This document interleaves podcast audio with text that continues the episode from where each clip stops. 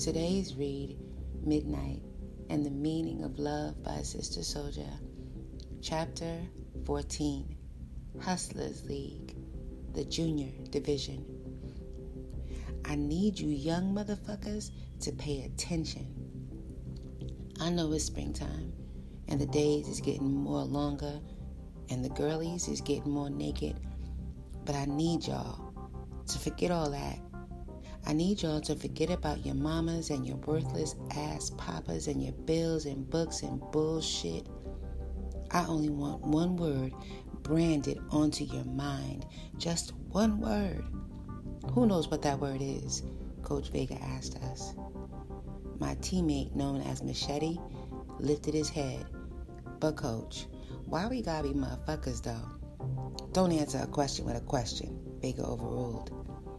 How are we supposed to guess what word you got in your mind, Coach? Braz asked. That's another question. Think before you talk, Coach said, growing impatient. At least tell us the first letter of the word, Jaguar said smoothly. Okay, I'll give you the first letter. It won't help because half you can't spell. What's the letter, Coach Vega? Panama pushed. You. The first letter of the word is you. Vega challenged, his arms folded across his chest and his face filled with doubt about our thinking capabilities. That's easy, Big Mike, our starting center said. The word is unity. Wrong. Vega cut him down. Seated on the court, all the players fell silent. Undefeated, I said breaking the silence.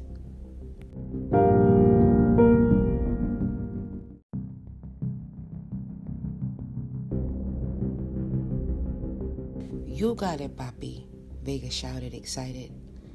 Undefeated. We are undefeated. That's the only thing that should be on your mind at tomorrow night's game.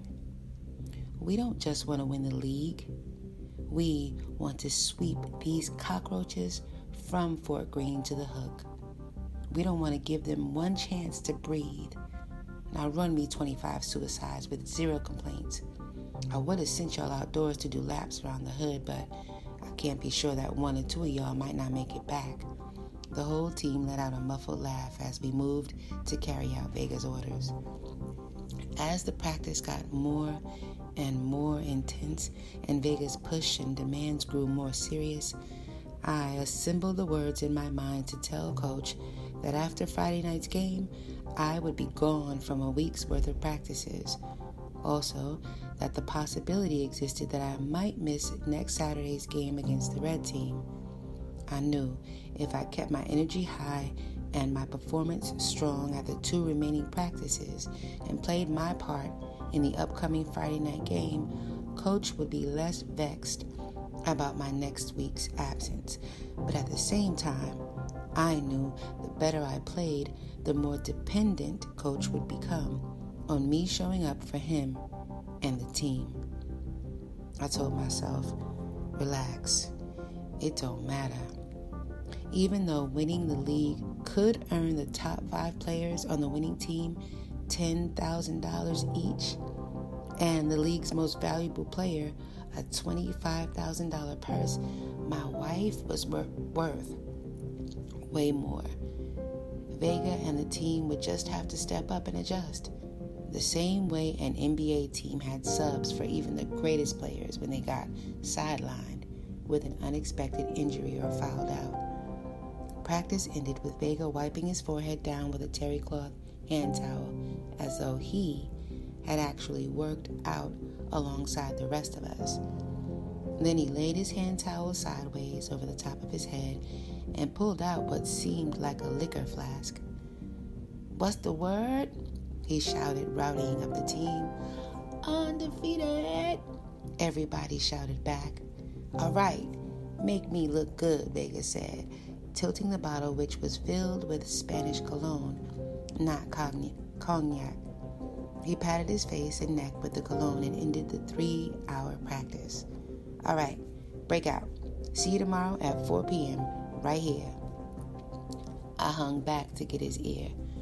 Coach, I'm good for practice tomorrow and Friday night's game, of course, but I'm not going to be around next week. I got to take care of something serious. Court date? Trial? He asked. Nah, I responded. Work? You got a new job? He questioned. Nah, I answered. Abortion, birth, or funeral? He tried, guessing. Nah, none of that, I said.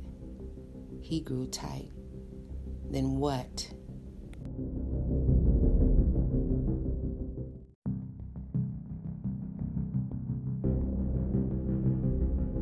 Just something I gotta take care of. Then I'll be back.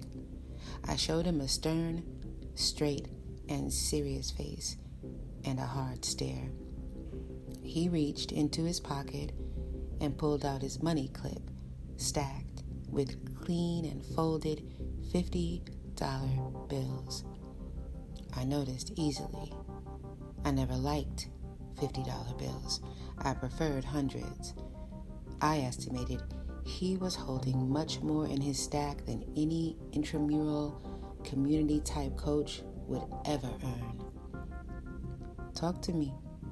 He stepped in too close to my face, something Latino dudes did sometimes, not because they were a funny type of men. They just had a different idea of space. Some of them used the tactic to threaten and intimidate. Others used it to relay secrets or console. I took one step back and reset my stance. I know you're good for it, he said, nodding his head once and holding the money hand up, gesturing that I could take a loan from him. Good looking out, I told him sincerely, but refused his money lending. It's just something I gotta take care of. Then I'll be right back here for the team and the game and for you, coach. It took Vegas some seconds before my facial expression expression influenced him to yield. He put his money away. Let me know if you need some backup, he offered, as though he was a lieutenant in some vast army. Now his face switched completely, as though he never was a coach, but more like an assassin. Sometime you gotta let a sideline nigga pull the trigger, you know what I mean? He stepped in close and grimaced after spitting his suspicious one line rhyme. You know you are the heart of this team. We can lose a couple of toes and maybe a finger, but we can't win without our heart. He clenched his fist and placed it on the left side of his chest where his heart rested. I felt the pressure, but I had no plans to acknowledge it. Yeah, I'll keep that in mind, I said evenly, giving him a pound and walking off. He shut down the gym lights, whistled for the school janitor, and walked out behind me in silence. It was 9 p.m., and the sun was still streaking the blackening sky with strips of light. I had close to three hours to kill before picking up Umma from her job. It wasn't that I didn't have plenty of shit to do. It was just lining it up right in my head and knocking it out in the perfect order. Marty Bookbinder's bookstore was in the same area, so I decided to shoot over there and pick up a couple of books and a map for my upcoming trip.